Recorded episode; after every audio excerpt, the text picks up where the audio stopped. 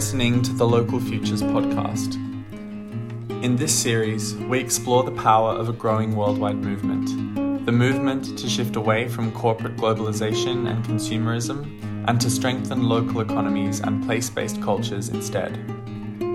In this episode, Helena Norberg Hodge talks to Vandana Shiva. Vandana trained as a quantum physicist but turned her attention to campaigning for the rights of small farmers seed savers, and local communities in her home country of India when she witnessed the imposition of industrial agriculture and its tragic impacts on health, ecology, and livelihoods. Today, she is surely one of the most powerful voices in challenging corporate rule and a leading proponent of food sovereignty and localization. Vandana and Helena have been close colleagues and friends for over 40 years. They worked side by side in the International Forum on Globalization, which raised a powerful challenge to free trade and mega technology at a time when neoliberalism was taking off.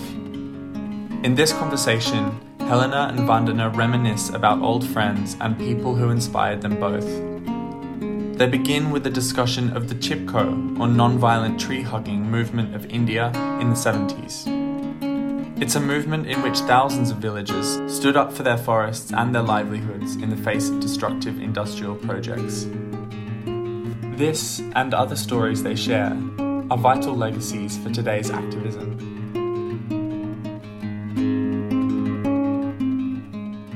It's so good to be talking to you today, and I'm so happy and honored to have been working side by side with you for now about 40 years since the early 80s. And, right. Yeah. And I, you know, I think we were both early on very inspired by Sunderlal Bahuguna and the whole Chipko movement um, in India.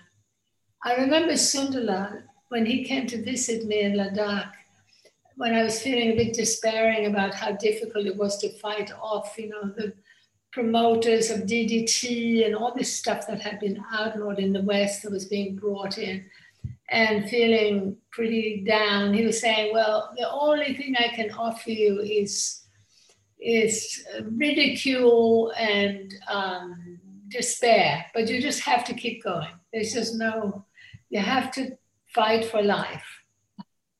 And you worked closely with him in the Chipko movement as well, didn't you?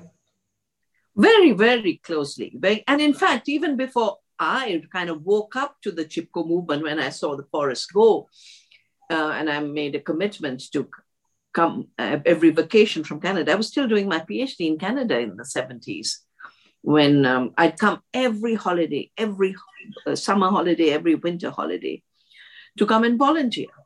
And uh, so, so uh, you know, Sunderlal Bahuguna, his wife Bimla Bahuguna, were actually the amazing teachers because it's from their ashram that we would then go off. You know, they tell us to go do a padyatra, you know, the pilgrimage, walking pilgrimage. The, the movement of Chipko was based on the old Gandhian principles of non cooperation, but non cooperation through love and non violence. And that's why the idea of hugging, Chipko as hugging, was so important. But also the idea of um, self support, you know, the women used to come with fistfuls of rice or wheat. And then a hundred of them would be in the forest by rotation. And there'd be cooking going on in the in the forest, totally by the fistful of donation. That's why Chipko was so strong. That's why the farmers' movement for 14 months in India has been so strong because they were supporting themselves. And another very important principle of, of uh, of Chipko really was uh, that uh, to, to you know respect nature and uh, and reconnect the economy back to ecology. Yeah, yeah. Because there was a particular slogan. I remember this so clearly. The 1977 it was, and the uh, we'd done a whole uh, Padyatra that side. Adwani was the village, and the wife was fighting against the logging, and the husband had was the chief, village chief, had got the contract for logging. Yeah, yeah. And uh, and the women brought out lanterns in on that day, and um, you know, when the forest officers and the police who were there to arrest them said, You stupid women, can't you see the sun is out? And they said, Well, it was never for the sun, it was for you. Because you see these forests as timber mines, and that is part of industrialism, yeah? To reduce the world to merely mines. You know, now we are genetic mines, now we are data mines, but we are all mines. And uh, um, and they said, you, you, you, uh, you know, the what real, what these forests really produce is soil and water and pure air, and soil and water and pure air, oxygen, are the basis of life. So, you know, so clearly it was about the economy of life versus the economy of greed. And that's what Gandhi had said when he had said the earth is enough for everyone's needs, but not for a few people's greed. And the, so, therefore, this separation that had been created, artificial, between economy and ecology. Econ- economy is about extraction, growth, profits, and ecology was nothing. Uh, in a way, it brought ancient wisdom, you know, to the front. Absolutely. So, you know, I've often talked about eco literacy, meaning we need both economic literacy and ecological. The economic literacy is to understand how deadly this dominant economic system is. And the ecological literacy is to truly understand that it's the only economy.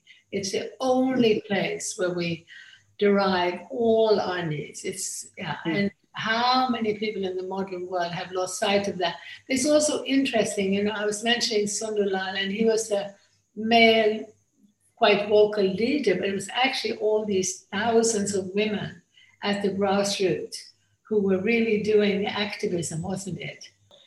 I find I find this a sort of picture around the world now that I see so many women at the grassroots doing the work of the deep reconnection to living Mother Gaia, whether it's the seeds and the understanding the primal importance of food and farming, and of course of community, the human community building and reconnection.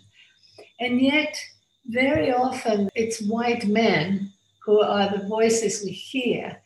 And I think both you and I have known some very special white men who were very important leaders. And I'm thinking particularly of, of Doug Tompkins and Teddy Goldsmith, who ended up funding the IFG, the Forum on Globalization. That was such an important group in raising awareness about this corporate takeover of the world and I think we, you know, we really need to raise awareness about the process that has led to a few billionaires owning most of the world's wealth. And that process is what we were trying to raise awareness about in the Forum on Globalization. Yeah. This process of trade treaties. I think there's a big difference of white men as colonizers included those who colonize movements. Um, and that is that is so wrong. It's violent. Uh, you know, the the white men like the Clives and the Cooks. Um, they created nothing. They just plundered. They killed, yeah. and that's one thing. But you know, our dear friends, the Dougs and the teddies and the Jerry, less you know, Jerry Manders uh, they were thinking beings. Yeah. They were not appropriating anything from anyone. They were giving what they had, their wealth, to build movements. And that's what makes it so different. Yeah. They were not colonizers. No. They were contributors to movement building. And that's why the International Forum on Globalization literally took the new mythology of colonization of our times, the mythology of globalization, the mythology of free trade, and we just broke that myth and shut it down in Seattle. No, and, and you know, Seattle built on nearly on decades of work. You were there, Helena, when another great man we've lost recently, Muhammad Idris. Yeah. Uh, I think we were Right Livelihood Community meeting in Sweden That's in some right. high school. That was a meeting I organized, and it was called the Okay. Future of Progress. And out of that, then Doug, that's the first time I met Doug. And Yeah. we and then the technology dialogue started. The Yes. first dialogues were technology dialogue. That's right. Out That's of right. that grew much later IFG, That's when right. the GATT started to become important. But yeah. long before GATT, we were looking at the colonizing industrial system yeah. together. Yeah. So there are they've been lovely men. We are so privileged to have known them. Yes. We are so privileged to have lived through a period where together we could make a big difference. Yeah. The period is now, of course, colonization meant that men were pulled out of the economy of life, as I call it, and the women were left to take yeah. care of life. And that's my book, Staying Alive. That's Maria Mies and my book, Eco Feminism. That's what we've tried to carve out. And now, as our very existence is threatened, yeah, our future is threatened. You know, women are are the ones leading not just the actions on the ground and maintaining those economies, but the articulation of those economies. You see, in, in the 80s, we were articulate. Sundarlal Bahuguna was articulating Chipko. But he and his wife and all the women were together in Chipko as equals. You know, he was not a patriarch. Yeah. He was not a colonizer. He and his wife had the most beautiful partnership. And I don't know, most people don't know that, you know, at 13, he joined the independence movement of India. 13 years old. And then, of course, he was arrested. So 13 year old teenager. And, and then he escaped and went off to Lahore, which was still part of India, and, and studied there and did his master's there and became a journalist and a writer. And that's why he ended up being quite a spokesperson. When he came back and India got independence, uh, the Congress Party, you know, he was the head of the Congress Party of our region um, in Tehri. And uh, he, he, was a very important uh, activist. He, you know, the proposal came from uh, about him getting married and he accepted. But Bimla, Bimla said, I, I don't want to get married. And she put her foot down. And then eventually she said, okay, I will get married only on one condition. You will leave politics because I don't want a man who works in the system of power. I want to marry a man who will be with me in the spirit of service to the earth and community. And he gave up his, you know, he'd have been the chief minister of our state. And he gave that up and they built a little ashram by hand together, two of them. So he wasn't a patriarch, he wasn't a grabber, he was one of the most gentle souls. And uh, and Gandhi, another gentle soul who has inspired all of these people, he had a daily prayer. मुझे और स्त्री मैं बनाओ. The prayer says, make me more womanly. Womanly in terms of human quality. Really? That's the point. Yeah. Human quality of the feminine as the creative, caring force of the universe. But this is also what's so wonderful now that there are, you know, men leaders who are recognizing. I mean, as the world is waking up to the need to respect the feminine and respect, you know, Mother Gaia as the mother who supports us and is life itself. So I think that I didn't realize that. That's a wonderful prayer. That is a wonderful prayer. And of course, our dear friend Teddy, you know, he had experiences in traditional culture that has made him weep and it made him realize that this is how we should live. And he was a champion of traditional earth based culture. And as you know, devoted his whole life to that and was a, a great friend and inspiration to both of us. And then Doug, who passionately loved nature and had started this big business, Esprit, and realized that as he traveled around the world, everywhere he saw destruction, and decided to sell his company to do everything he could and spend every penny just about saving the earth. You're so right that it's because they had experienced other cultures. They were wealthy men who realized the real wealth isn't money. You know? Exactly. And therefore, therefore put it at the service so, uh, yeah, I, I mean, I would ask anyone who wants to understand what's really happening about climate change.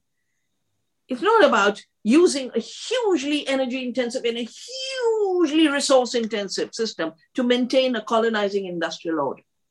Everyone should read the IFG's uh, publications, as well as Teddy and Jerry's book on alternatives to economic globalization.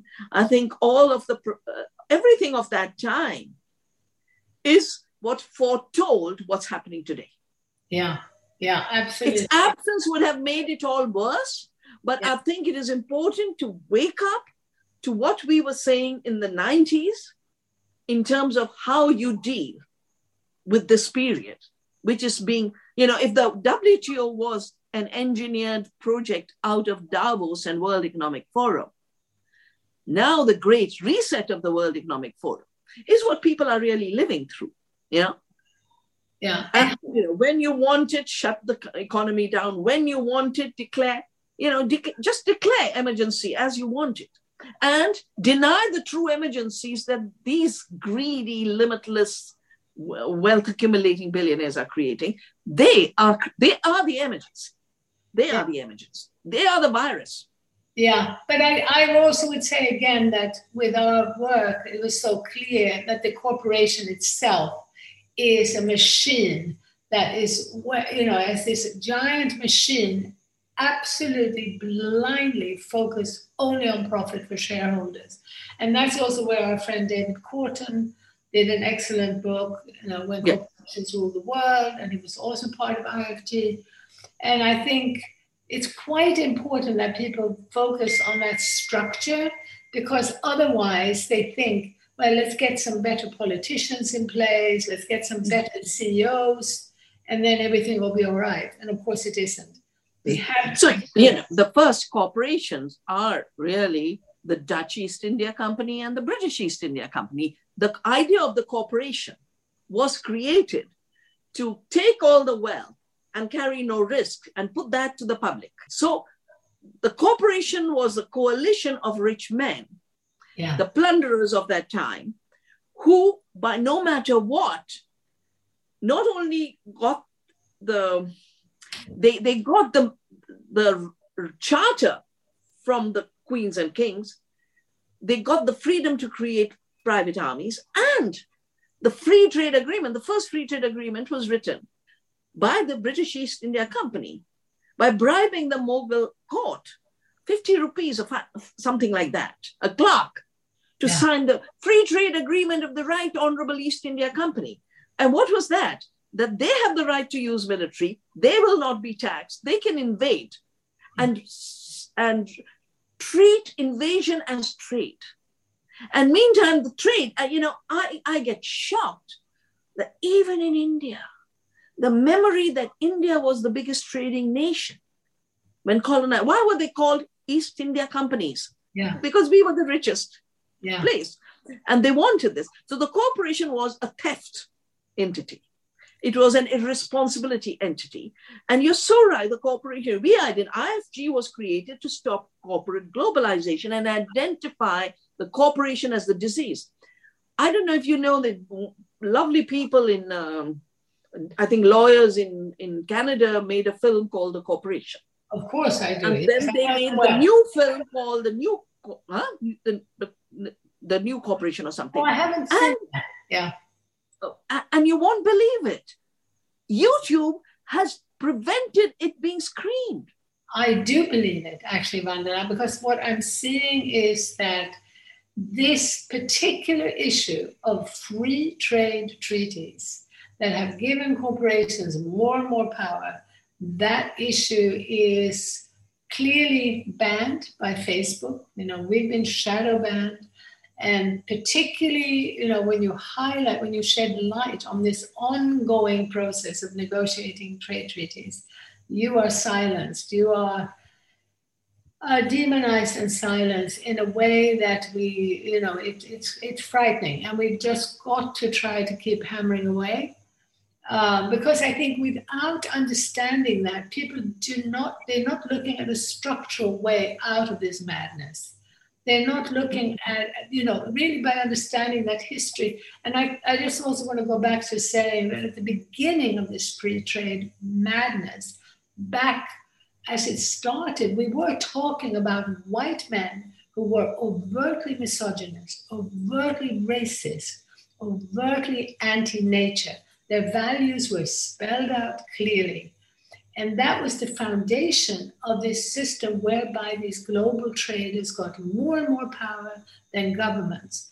And it's continued in a linear way with a bit of softening, you know, with a bit of softening after the Second World War. There were some governments that were trying to be a bit kinder and trying to deal with it. And of course, India was leaning towards Russia and try as Sweden was, you know, my native country trying to um, modify the pressure of this monstrous global economy, but not enough. You know, both Sweden and India had been affected by it even before the 90s. And then gradually we see, as I see it, this system taking over and creating this global system where the media and technology plays such a big role in shaping this global consumer monoculture, as you have also written about, this monoculture of the mind disseminated worldwide, creating everywhere a loss of self esteem, a loss of cultural self esteem, a loss of individual self esteem, along with a loss of self reliance. And I think, yeah, I think you know, now is the time for us to reclaim, to reclaim that genuine sovereignty, that genuine self-respect. Yeah. And, and the real individualism where people can be proud of who they are, whoever they are. But it's it's eh, it, it's very confusing now because now in the media you're allowed to have dark skin. You're allowed to be you, don't anymore as a woman have to be a blonde, blue-eyed Barbie doll, but you have to belong to the urban consumer culture. As you know, the rural population, the vital importance of food and farming, that's something that does not get a voice in this dominant media. So do you do you see where do you see now the the greatest hope? Um, you see i mean i'm seeing everywhere that people are waking up yeah.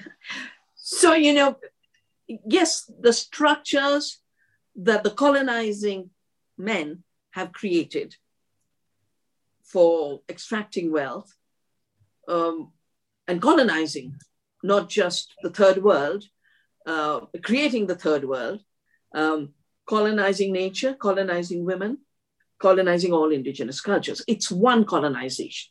And that's why, with all the diversity, you know, maintaining all those sovereignties, that uh, the Australian Aboriginal people are not the North American, Canadian natives, but their principles are the same. And that's why it's a time for a whole new unity of diverse struggles, exactly like we created in the International Forum on Globalization. We yeah. knew, we knew that if we don't join hands, there'll only be the colonizer story. Yeah. How India became rich, how so and so became wealthy, how all the boats rose, you know, yeah. and all of the rhetoric of that time, including, never, let's never forget that as soon as we were successful in shutting down WTO in Seattle through democracy, Zoellick wrote a piece in the International Herald Tribune that we were terrorists for questioning their new colonialism. Yeah.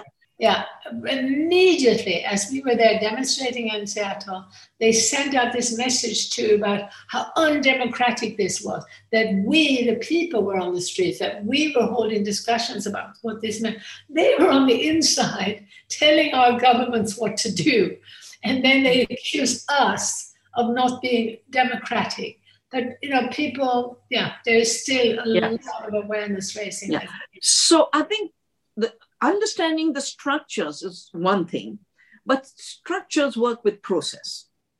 And the process is basically a process from colonial times to corporate globalization of the 90s to today. I'll call this the reset World Economic Forum globalization of today. It's the Gates and the Economic Forum have kind of, you know, uh, the Monsantos have taken a back seat and the front seat are the philanthrocapitalists and these invisible players who have been setting the agenda forever. What about the backseat of Vanguard and BlackRock, you know, which isn't such a backseat actually. It's just that we don't see it so much, but it's, it's these it's of the money. yeah.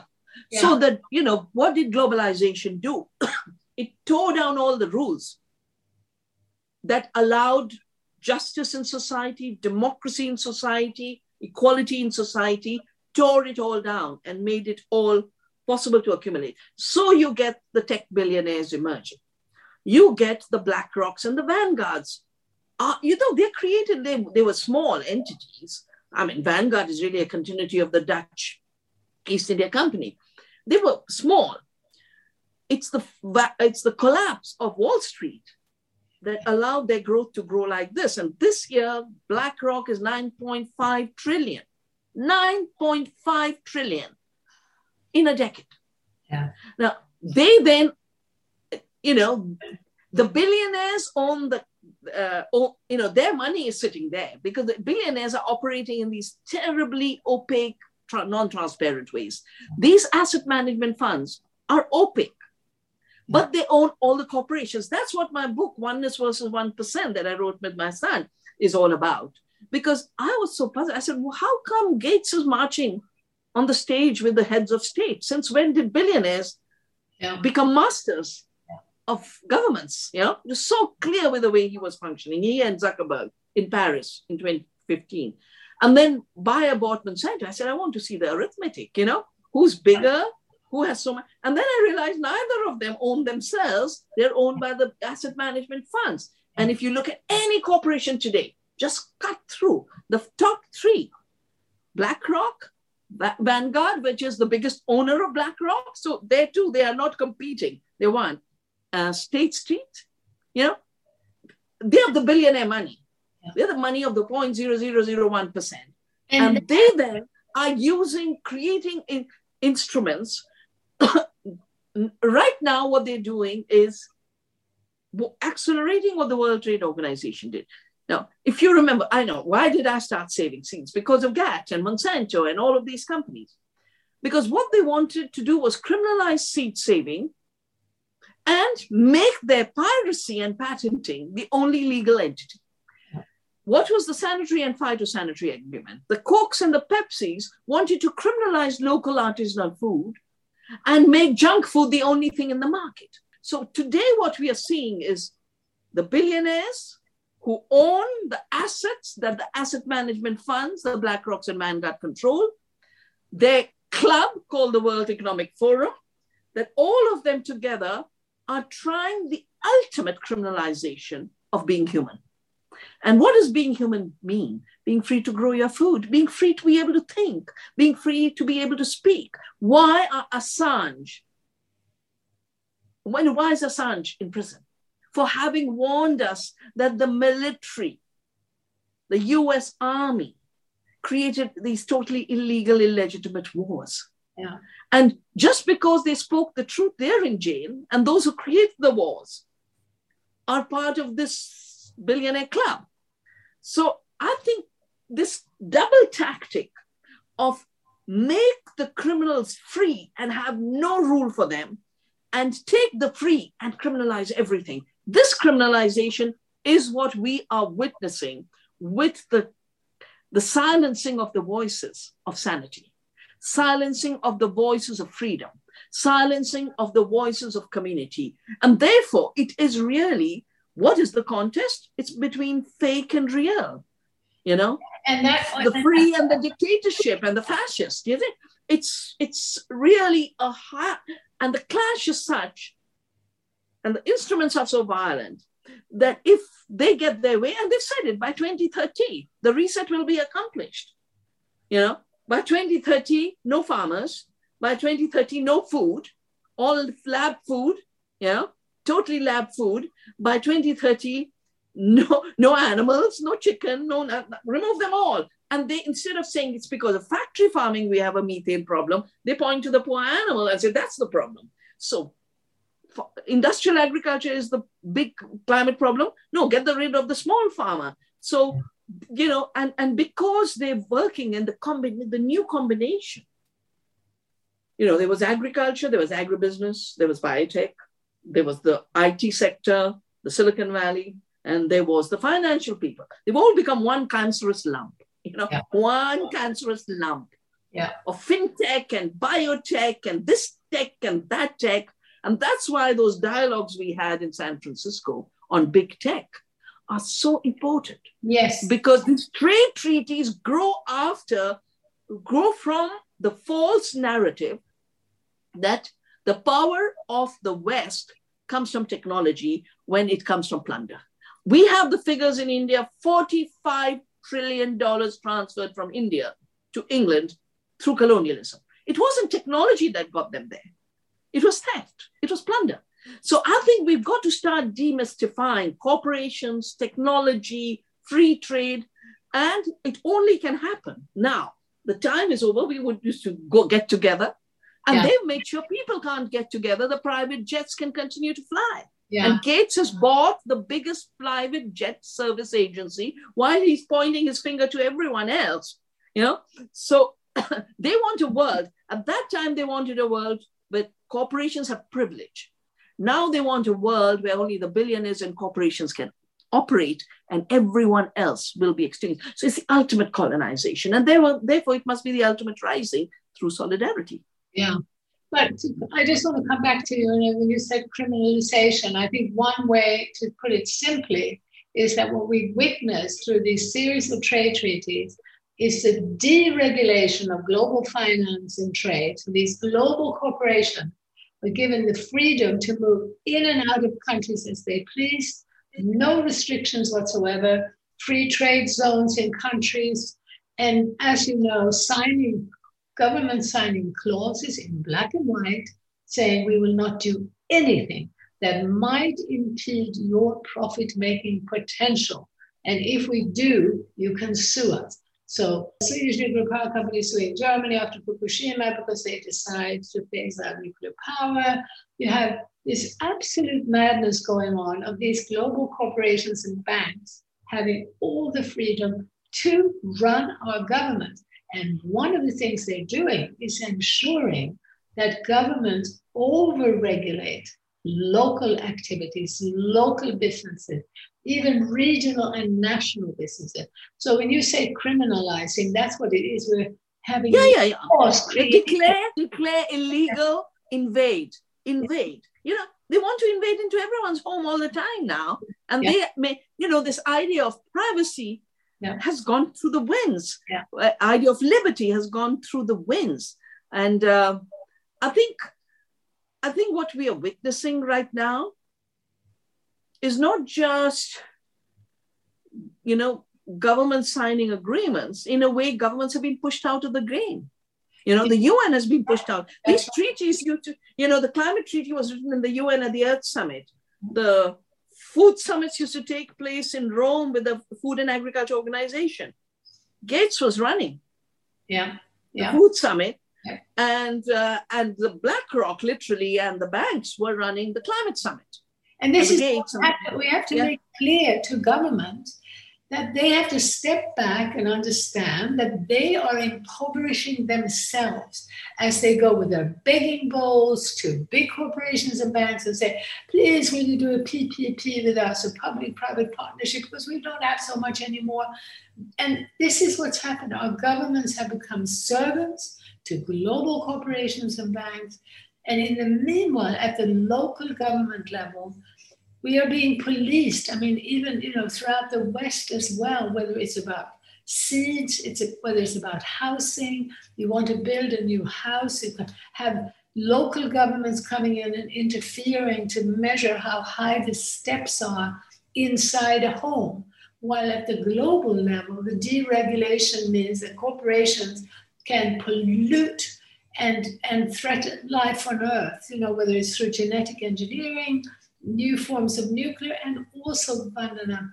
We really need to make it clear that the big Green New Deal that's being pushed by big business, the climate agenda framed around carbon so that global corporations can trade, play around with the realities on the ground to actually extract more profit in the name of being green and all this investment opportunity in green energy in particular. You know, they're building windmill farms in Sweden, cutting down forest to build windmill farms where there's barely any wind. And it's all a corporate game. It's a paper game. It's not even about generating wind anymore. It is really, truly unbelievable what's happening. And I, I think now that people are ready to hear the message. Big corporations have too much power. Local businesses are being punished. Local farmers are being destroyed. Will you join a movement to support our farmers and to support our local businesses and to insist that we start a process of regulating global businesses and banks. I don't know, would you, you know, I'm sort of envisioning a type of breakaway strategy where we start pressuring certain governments to come together to cooperate to say, sorry, we are not going to allow deregulated capital, deregulated corporate vampires to chew up more of our water, our soil, our people. And, and you know, we need to be saying it from a global perspective because it's true. The abuse in some cases was worse in the colonial era in a place like India. That when I look at what's happening in Australia, when I look at what's happening in America, with the poverty in the Appalachias, you know, what this US government is doing to its own people.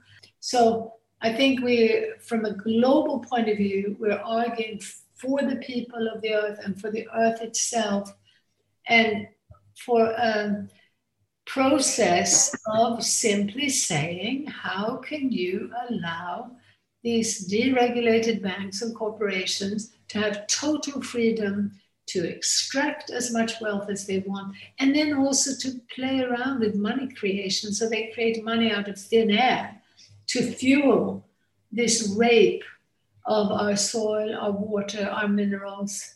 On the fake solutions from, for climate change, for example, and this Green New Deal, I have called it carbon colonization. Yeah. It's purely it's carbon colonization that mixes up dead fossil carbon with living carbon, which we must have more and more of in order to have a beautiful, living, thriving planet. The planet is living carbon. She buried the dead carbon. They mix up carbon, all carbon is a villain. Yeah? Except their carbon. Yeah? Uh, so carbon colonization is the new colonization. And, uh, and it's not the case that there aren't other ecological problems. You know, species extinction is a big problem, biodiversity erosion, but somehow everything else has been removed to establish carbon colonization because you can tell a lie more easily with it. You know, you know the causes and the impacts are so separated. Whereas, you know, when I just the forest is destroyed, we know BlackRock is financing it, but when the uh, snow melts in the Himalaya, you know, the, the separation in space and time makes it more easy for the liars to tell a lie about what's going on and what are the solutions. Um, I think, you know, Gandhi had, uh, just like our IFG group, was looking into the future and saying, this is what free trade will do. And it's done. All the things we are witnessing today, everything we were saying then hadn't happened, but it has happened. Uh, Gandhi also in his little book, Hind Swaraj, where you know, he was fighting the, the regime that had made, made Indians criminal in South Africa. And he'd gone as a lawyer trained in England, you know, Cambridge or wherever. And um, he was thrown out of the train. And then they passed a law that Indians couldn't trade, Indians couldn't be professionals. The indentured labor that had been liberated five years later couldn't do any work and then the whole, uh, you know, 1906, this Indian Act, they all rose against it. And that's the first time he used the practice and the word called satyagraha, the fight for truth. And I think we need a global satyagraha. Yeah. Of course, we need willing governments to come together, but we need every individual to say, this is wrong, this is criminal, this is wrong, I will not participate. I will just not participate in this. And that's where the, the force of truth is your support. That you you are fighting for truth. And as Gandhi said so beautifully, he said, at best they can t- kill you, right? But they can't take anything from you. Yeah, they they can't force you. If you have decided these are the right things to do for the earth, for your community, for your for our future. And but the second is the, the idea of Swaraj and Swadeshi. So Swaraj is self-rule and self-governance. Well, two years of COVID, haven't we learned how to take care of ourselves? Shouldn't we make that a permanent way to govern rather than let these criminals rule our lives?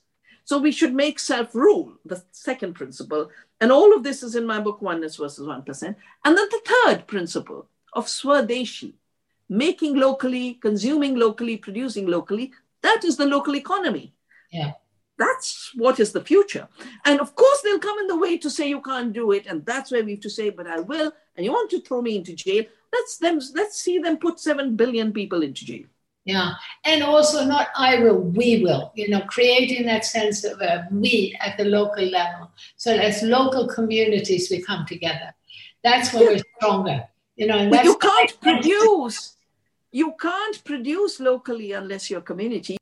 And the way to divorce yourself from this big money and big finance and their criminal rules, uh, uh, which are rules of extinction for humanity and the earth, is to basically say, we will come back to the wealth of society. That is community. We will come back to the wealth of the earth. That is nature's gifts.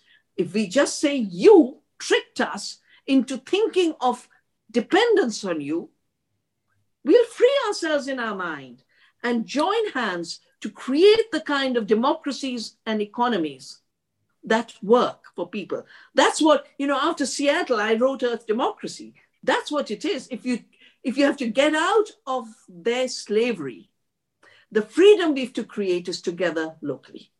You know, I remember Vandana when we were sitting in my bedroom in Ladakh and you were just thinking about the language and thought of the word earth democracy and i completely agree very good but of course i think for many people when they talk about earth democracy they can often in a misguided way believe that we could have one global government for the entire no. earth and that's why i love it when you said plural communities cultures mm. democracies and that's mm-hmm. why i call it localization yeah. And of course, local can sound a bit too local. It needs, it can be, you know, smaller groups linked into regions, linked into larger entities. And ultimately, we need to link hands across the earth as a movement, that as economies, we need obviously that decentralization, that is localization.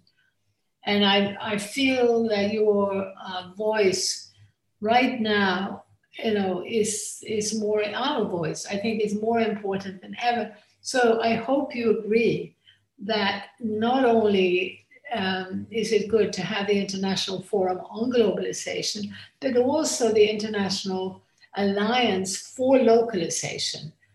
I think that can of course. have clarity. Of course, and, of course. Yeah. yeah. And I think now, Vandana, that we should be starting the discussion online because I don't think we can wait anymore now to meet.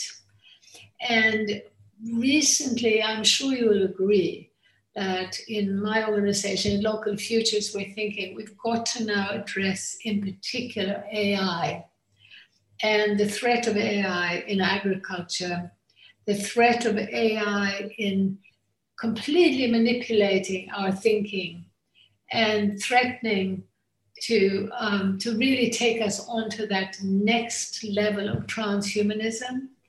What do you think, honestly, in the future, Vanna? Imagine 50 years from now, what do you think the world might look like, and how would we have got to? There won't be a world uh, in which be. we will be. We will not be there. You think we'll be extinct?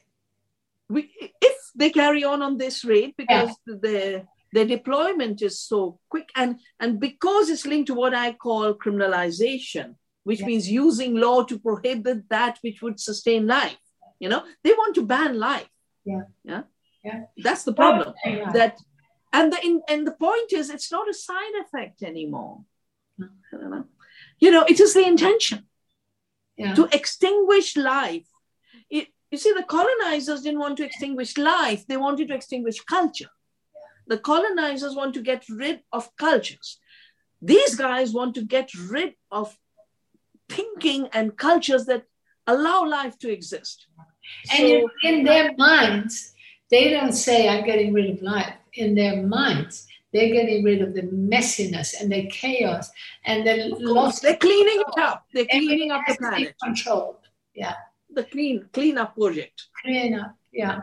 And it's the same thing, you know, it goes back to the war against germs. It's it's a war against life. Too. Yeah, yeah. And uh, the other thing that I feel, you know, we were talking about climate not being the only thing, but I'm more and more seeing the pesticide and chemical, you know, the chemical pesticide, fungicide. I'm convinced are the major cause of cancer, this epidemic of cancer. Of course. Yeah. I mean, it was known 5% cancers are genetic. Everything else is the toxics in the environment. Yeah. And why otherwise would you have climate uh, cancer clusters? Yeah. You know, Bhopal is a cancer cluster, and everywhere, I mean, the Mississippi, the valley, the Cancer Valley, it's called. These, you know, you can map the epidemiological show. The point is, Mr. Gates, through the taking over health system, has ended, destroyed epidemiology, and substituted with computer algorithms that can be designed to say what you want them to say. You know, so it's the end of epidemiology. Yeah. Yeah. Well, what we have to again there basically say it's the end of any honest research of any kind. A, of knowledge. It's the end of knowledge. And it's the end of knowledge and life. Yeah. End of knowledge and life if they get their way. Yeah. If but what and and how big an if do you think that is? What do you think? Well, I think there are three three big uh, reasons why we don't have to treat it as a certainty. First, things happen, you know. I mean, there's this young student leader who's a president. Yeah. And the more they're pushing people, the less the the consensus will be. Yeah. You know? Yeah. The consensus consensus will break down more and more and more. Yeah. You know, which allowed these guys to rule the acceptance somehow that they were good for us. And the myths they had created, that crack will happen. We don't know how fast it can happen where we, we can't predict that, you know. And that's where my whole uncertainty, um, basic idea that the world has uncertainty. The second is uh, the wake up of people, you know. We don't know. And then the third is uh, disasters. They do things for, in, you know. And what Fukushima did for the nuclear narrative. Yeah. I know this because the other day, one guy had to uh, uh, I had to do a TV program on um, on uh, renewables, and of course there was a paid guy on nuclear that is the cleanest technology and doesn't have carbon emissions. And I said, when you have radiation, you don't look for carbon. I said, can you stop? And and then he kept saying, oh, India, for India, it'll be so brilliant and cheap. And I said, you know, every community where a nuclear plant was to be put up started having protests after the Fukushima disaster. They had the intelligence to connect Fukushima to the disasters they could face. You think you can manufacture everyone's thinking. I said, Indians are refusing nuclear. Ordinary grassroots people are refusing nuclear. Don't force this. But Fukushima changed, as you said, the, you know, Germany had to say no. Yeah. Germany. So what will happen? Where will trigger what? Uh, those disasters are beyond our prediction. Yeah.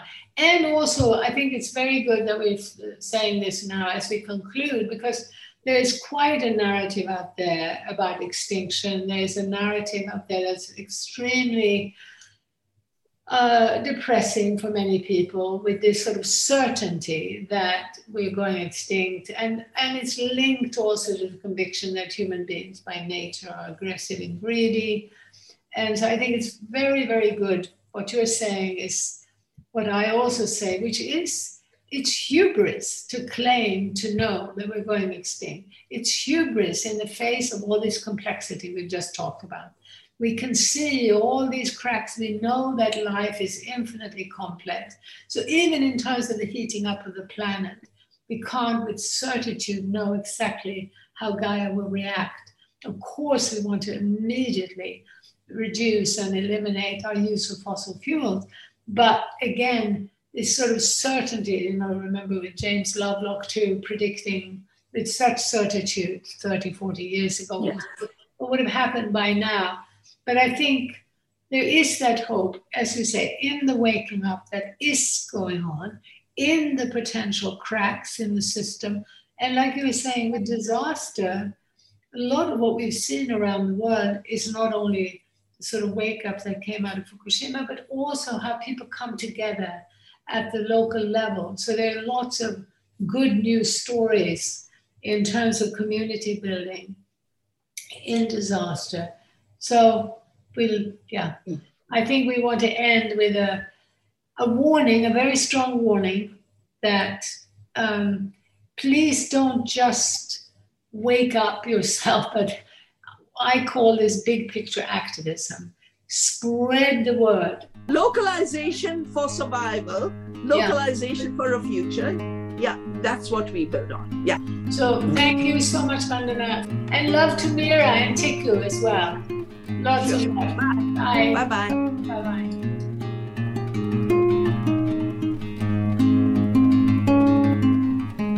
To delve deeper into the global to local worldview, subscribe to this podcast, follow us on social media, and join our mailing list at localfutures.org. Also, keep an eye out for a newly released collection of essays by Helena and her colleagues called Life After Progress Technology, Community, and the New Economy. With a foreword by Bayo Akomolafe, Life After Progress questions widely held assumptions about human nature, technology, and economic development, imagining fundamentally different futures and mapping steps towards them. Charles Eisenstein writes As these pages show, beyond progress lies not stagnation or collapse, but a profound renewal of community, society, and ecology. You can find the collection at localfutures.org. Until next time, thanks for listening to the Local Futures podcast.